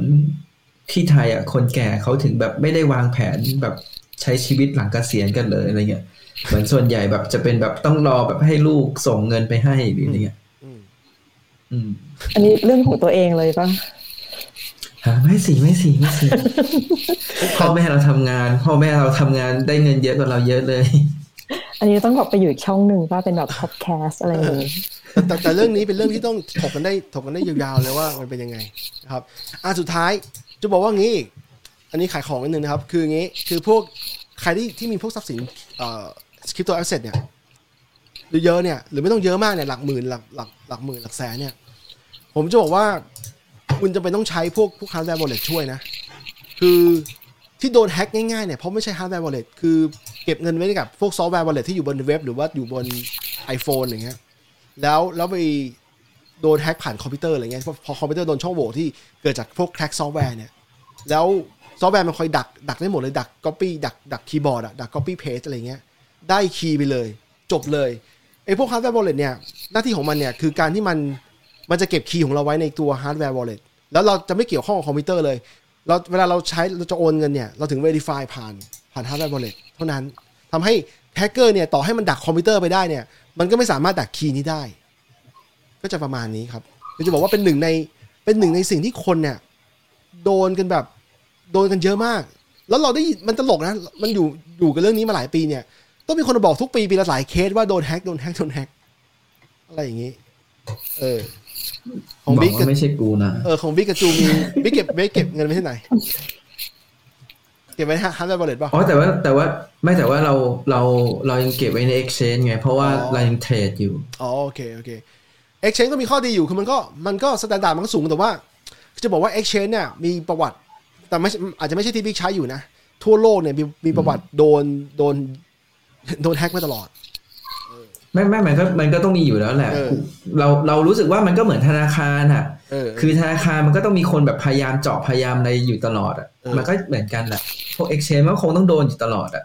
ใช่ใช่แล้วเราก็ไม่รู้ด้วยว่า exchange มันจะแบบล่มเมื่อไหร่ก็เหมือนกันนะเออใช่ มันมันเหมือนกับว่าไอ้ที่เคยขึ้นเคยพังงานเนี่ยก็ล่มมาล่มเพราะว่าโดนมีปัญหาภายในแล้วโดนแฮ็กแล้วแล้วข้อมูลมันรั่วเนี่ยสุดท้ายต้องเป็นคดีความฟ้องร้องกันเป็นปีๆเนี่ย เยอะเยอะอยู่อะ โอเค ตามไปเสริมป่ะจูหายไปไหน จูจูออกจากระบบเหรอ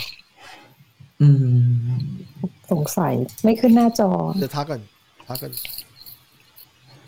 อ้าวเปิดไม่ได้จู อยู่ปะครับ ไม่ใช่อันนี้เหรอเป็นไงยินเสียงใช่ไหมเออ จูโดนปิดไปใช่ป่ะจูไม่ได้จะเสริมนะครับการจะปิดรายการแล้วอ๋อครับ เกี่ยวกับอันนี้ได้ยินเสียงไหมฮะ ได้ยินแล้วได้ยินแล้ว ได้ยินครับ อ๋อโอเคครับ ก็จริงๆ อยากจะเสริมเรื่องเอ่อช่วงนี้เราจะมีการ work from home เอออ่าทำทำทำงานที่บ้านยังไงให้ปลอดภัย เออก็ดีดีชอบชอบจะจะมีไอ้เรื่องที่แบบว่า เอ่อเพิร์ดกล่าวมาเมื่อกี้แล้วเรื่องอัปเดตซอฟต์แวร์ให้ให้ทันสมัยอยู่เสมอ ครับ อ่าไอ้เรื่อง passwordนะครับ แล้วก็มันก็จะมีเรื่องแบบ เวลาเราใช้ไอ้ตัวพวกซูมพวกอะไรอย่างเงี้ย ก็ต้องไปอัปเดตด้วย แล้วก็ เอ่อเวลาเราจะแชร์สกรีนเนี่ยก็ควรจะ ดูให้ดีก่อนว่ามันมี sensitive information หรือว่าเป็น personal อะไร อยู่บนหน้าสกรีน หรือว่าอยู่ข้างหลังเราหรือเปล่าอะไรเอปอระมาณอันเนี้นี้ยดีอันนี้ดีไปตามอ่าตามให้มันใช่ใช่ปิดไม่ทันแล้ว ปิดไม่ทันแล้วเช็คแล้วเช็คแล้วจูก่อนจูแชผมเคย ผมเคยตอนที่ซูมฮิตใหม่ๆเนี่ย ผมอ่านอ่านมาเนี่ยปรากฏว่าซูมเองบริษัทเขาเนี่ยไม่ได้เข้ารหัสวิดีโอ transfer วิดีโอที่มัน stream อยู่ถูกปะ คือหมายความว่า third party ใช่ใช่สามารถสามารถดักดัก stream นี้แล้วเอาไปดูได้เลย อันนี้จูรู้มาก่อนไหมตอนนั้น ตอนนั้นจำได้ อ่าใช่มีมีเรื่องของเป็นช่องโหว่ครับแล้วแต่ตอนนี้เขาแก้แล้วอ๋อโอใช่เคคโอรับเค good อะต่อคครัรับบตัวต่อต่ออ๋อก็ประมาณนี้ครับ แต่อ้อมีอีกข้อหนึ่งเสริมให้ก็คือ ถ้าเกิดว่าเราใช้เครื่องเอ่อถ้าที่เมืองไทยเนี่ยเขาจะชอบแจกเครื่องของบริษัทให้พนักงานใช้อืมเพื่อที่จะแบบว่าเขาจะสามารถควบคุมอะไรเรื่อง security ได้อืมอันหนึงคืออย่าให้คนในครอบครัวเนี่ย ที่ไม่เกี่ยวข้องอะมาใช้เครื่องของตัวเอง เพราะว่า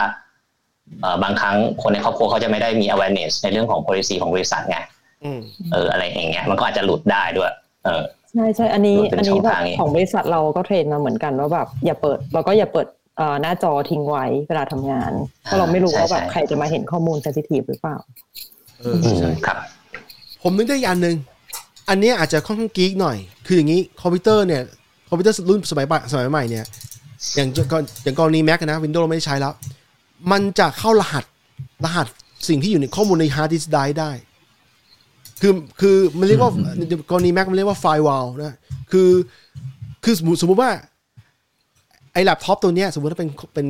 แล็ปท็อปที่มีข้อมูลมีมีคุณค่านะโดนแฮกเกอร์เอาไปแล้วทุบออกมาใช่ป่ะเขาล็อก login ไม่ได้แล้วเขาทุบออกมาเอาฮาร์ดดิสก์ได้ออกมาเนี่ยแล้วถ้ามันเข้ารหัสอยู่เนี่ย สิ่งที่เขาได้ไปคือกล่องรอ Data ที่มันเข้ารหัสไปแล้ว ถอดไม่ได้เลยเหมือนที่ที่นั่นอยู่อะ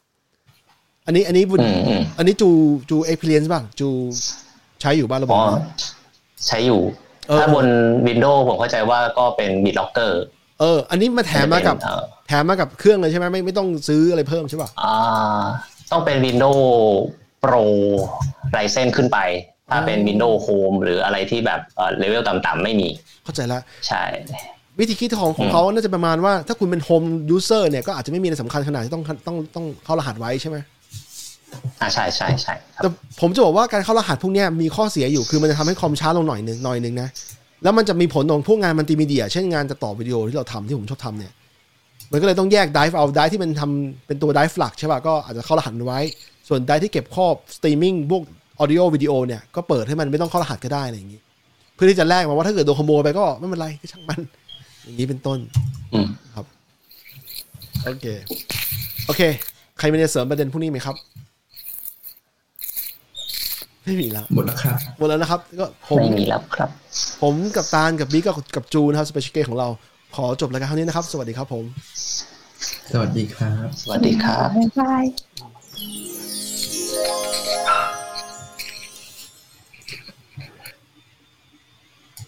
อ้าว end stream แล้วอ้าวไปกันหมดแล้ว เวลามันขึ้น end ending อย่างนี้อ่าเนี่ยจบละโอเค เออบางทีมันค้างอยู่นะไม่กูกูเคยเจอแล้วไม่ใช่คือต้องต้องดูเหมือนแบบพอมันขึ้น ending อะมันมันมันกำลังจะปิดอยู่อะมันกำลังจะปิดอยู่ เออไล่ไล่แต่พอใช่มันปะขึ้นเป็น go live อะแสดงว่าเออปิดละเออกูเห็นแล้วมึงทำธีมสีแดงสวยนะ กูทำไว้มันก่อนเออกูก็แต่ว่าไปมึงมึงทำเลยนะ เออเนี่ยสวย เออกูไม่ลอง เออเนี่ยกูว่าไอ้เชี่ยมันจะต้องแบบพื้นหลังเออเอาอะไรดีอย่างเงี้ยกูก็ลองดูว่าเออลองเป็นแบบสนาม Old Trafford ไหมหรือสวยเป็นอะสวไรยใช้ได้ใช้ได้เพื่อนใช้ได้ครีเอทีฟดี เออเออเออใช้ได้อ๋อมึงไปจิ้มสีกูก็กูก็ไม่ได้ดูเลยว่ามันเป็นจิ้มมันจิ้มสีได้เอออืมกูก็ไปหาดูเอ๊ะแมนยูแม่งโค้ดสีไหนวะอะไรเงี้ยกูว่าโอ้โหใช้ได้ลอใช้งได้จิ้มจิ้มๆดู เดี๋ยวเรามาคุยกันทีหลังๆเกมเชลซีว่ะ แล้วอ๋อคุณนัทโคตรตื่นเต้นเลยเออแล้วคุณนัดไอ้สัสนัดเมฆมาคุยเรื่อง Athletic ด้วย คือเพื่อไม่ให้มันเกี่ยวกับบอลอย่างเดียว ถ้าชนะกูไม่รู้ว่ามันแพ้ชนะหรือเปล่านะแต่ว่าไม่เป็นไรให้เมฆมาคุยเรื่องว่า Athletic ที่มาที่ไปอย่างเงี้ยว่ามันมันมายังไงทำไมมันถึงมีมันถึงมีสำนักงานที่มันจ่ายเงินแล้ว มีคนยอมเสียเงินเข้าไปอ่านอะไรเงี้ย อ๋อเออเออเอเอออเออนี่เพื่อน กูนี่แม่งแบบอ้ายเดี๋ยวมั่งรอเมื่อไหร่เนี่ยรับลังนิดแม่งได้เวิร์กเพอร์มิทที่อยากรู้แม่งจะเปลี่ยนทีมยังไง เออ กูอยากเห็นระบบอยู่ว่ามันจะเล่นยังไงเล่นเป็นระบบมากขึ้นไหมแต่มันน่าจะคล้ายๆอะถ้ามันเข้าที่เข้าทางน่าจะคล้ายครอปอะในแง่ที่ว่าระบบมัใช่มันเล่นเทสหน้า เออ เพราะว่ามันมันก็บอกเองว่ามันเคยดูดูลิเวอร์พูลเล่นแมตช์ไหนสักแมตช์เนี่ยแล้วมันก็ให้สัมภาษณ์บอกว่าเออเนี่ย คล็อปป์เนี่ยแบบเออคือแม่งแผนเดียวกับที่มันใช้ แต่จริงๆอะคือมันเริ่มมาจากตอนที่มันคุมฮอฟเฟนไฮม์เออ แล้วเจอดอร์ทมุนด์เออ แล้วรู้สึกนัดนั้นมันจะชนะดอร์ทมุนด์สี่หนึ่งมั้ง เออ แล้วคล็อปป์ก็มาคุยกับรังนิกนี่แหละว่าเอ้ยเนี่ยเขาแบบชอบ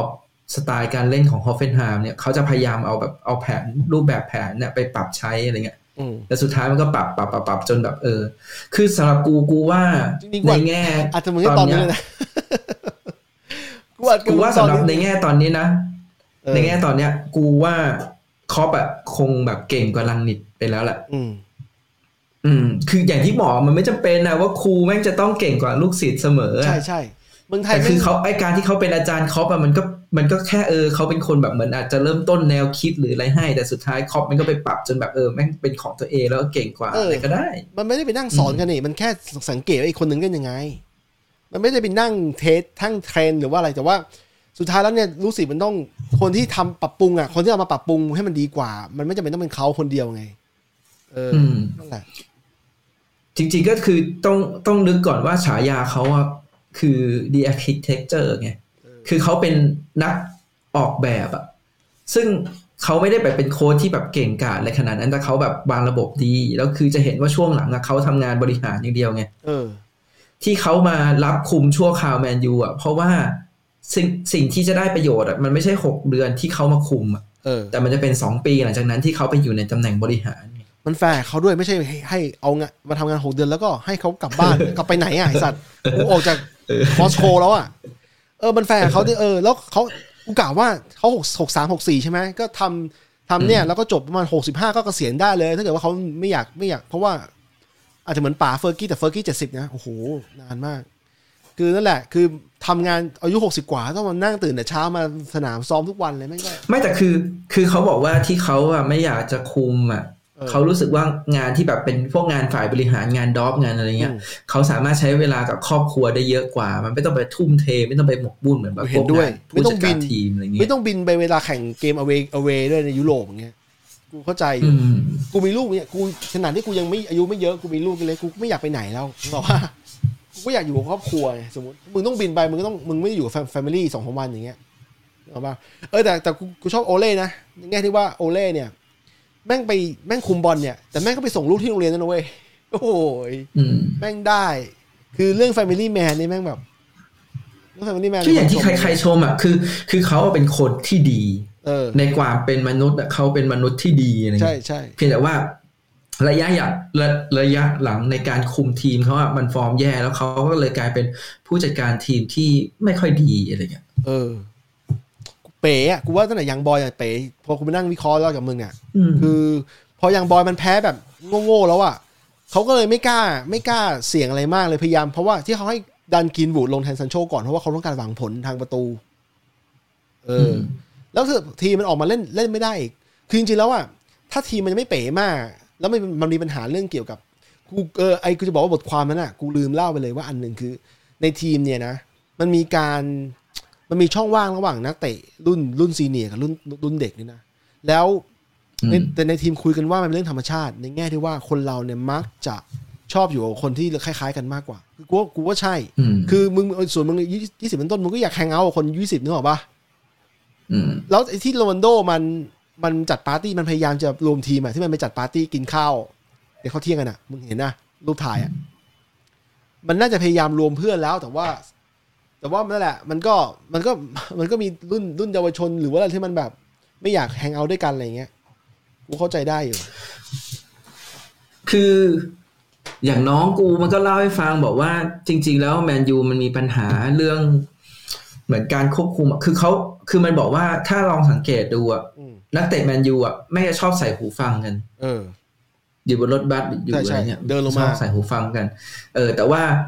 น้องบอกว่า เนี่ย พี่ลองไปดูเวสต์แฮมสิพี่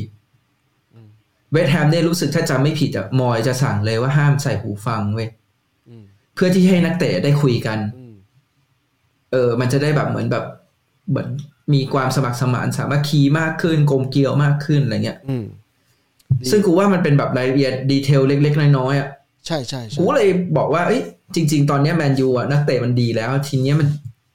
มันได้โค้ชที่แบบเป็นเยอรมันเนี่ยกูว่าคนเยอรมันเป็นแบบพวกเจ้าระเบียบอะอืมได้คนเจ้าระเบียบมาคุมให้เด็กนักเตะอยู่ในแบบระเบียบเนี่ยมันน่าจะดีขึ้นหรือเปล่าเออ แต่ว่าเราก็ไม่รู้นะต้องดูต่อไป จริง ๆ เราต้องคุมเราต้องคุยประเด็นนี้ในรายการว่ะเออเดี๋ยวรอแต่เชลซี step แล้วกัน แต่อย่างที่บอกนะ step มโนกูมาแล้วหนึ่ง step นะยังไงวะ อ๋อเทนฮากใช่ป่ะเออที่กูบอกเออที่กูบอกว่าจริง ๆ แม่งกูอยากให้แบบลังนิกมาคุมชั่วคราวเสร็จแล้วก็พอจบฤดูกาลได้เทนฮากอะโอ้โห ผลงานในอาแจ็กซ์แม่งสุดยอดเลยนะ เล่นในแชมเปี้ยนลีกเนี่ยเป็นไงเออดีไหมสุดยอดดีดิสัตว์มันในเก่งลีกในลีกก็ไม่งไม่ธรรมดานะ คือการที่จริงๆแล้วอาแจ็กซ์เสียคนนี้ไปแม่งเสียหายเหมือนกัน เพราะว่าอาแจ็กซ์มันก็ต้องเสียเวลาไปหาโค้ชคนใหม่มาแทน สมมตินะ แต่กูไม่รู้ว่ามันจะดีลกันยังไง เพราะว่า เพราะว่าอย่างยูไนเต็ดอะยูไนเต็ดถ้ากะเอาพอชเนี่ย มันต้องไปจ่ายให้กับ PSG ด้วยจ่ายสิบล้านมั้งมันกลายเป็นต้องไปจ่ายนู่นจ่ายนี่อีกไปจ่ายอาแจ็กซ์ดีกว่าไปจ่ายอาแจ็กซ์ดีกว่านั่นแหละไอ้สัสแล้วกูแล้วในความคิดกูนะ อันนี้คือกูแบบมโนต่อไปเองอะเออพอมันเป็นลังนิกมาคุมชั่วคราวเสร็จแล้วเขาบอกเขาจะทำทีมบริหารต่อใช่ไหมเออ แสดงว่าลังนิกเนี่ยน่าจะเป็นคนเลือกผู้จัดการทีม เออใช่ใช่ใช่ก็มีโอกาสอยู่ แล้วจากสไตล์ลังนิกอะกูว่าไม่เลือกพอสเหรอ เออ เออ กูคิดนะ กูเดามั่วๆนะ กูว่าไม่น่าจะเลือกพอสต้องรอดู ต้องรอดู จะเลือกคนที่แม่งเฮียเคยคุม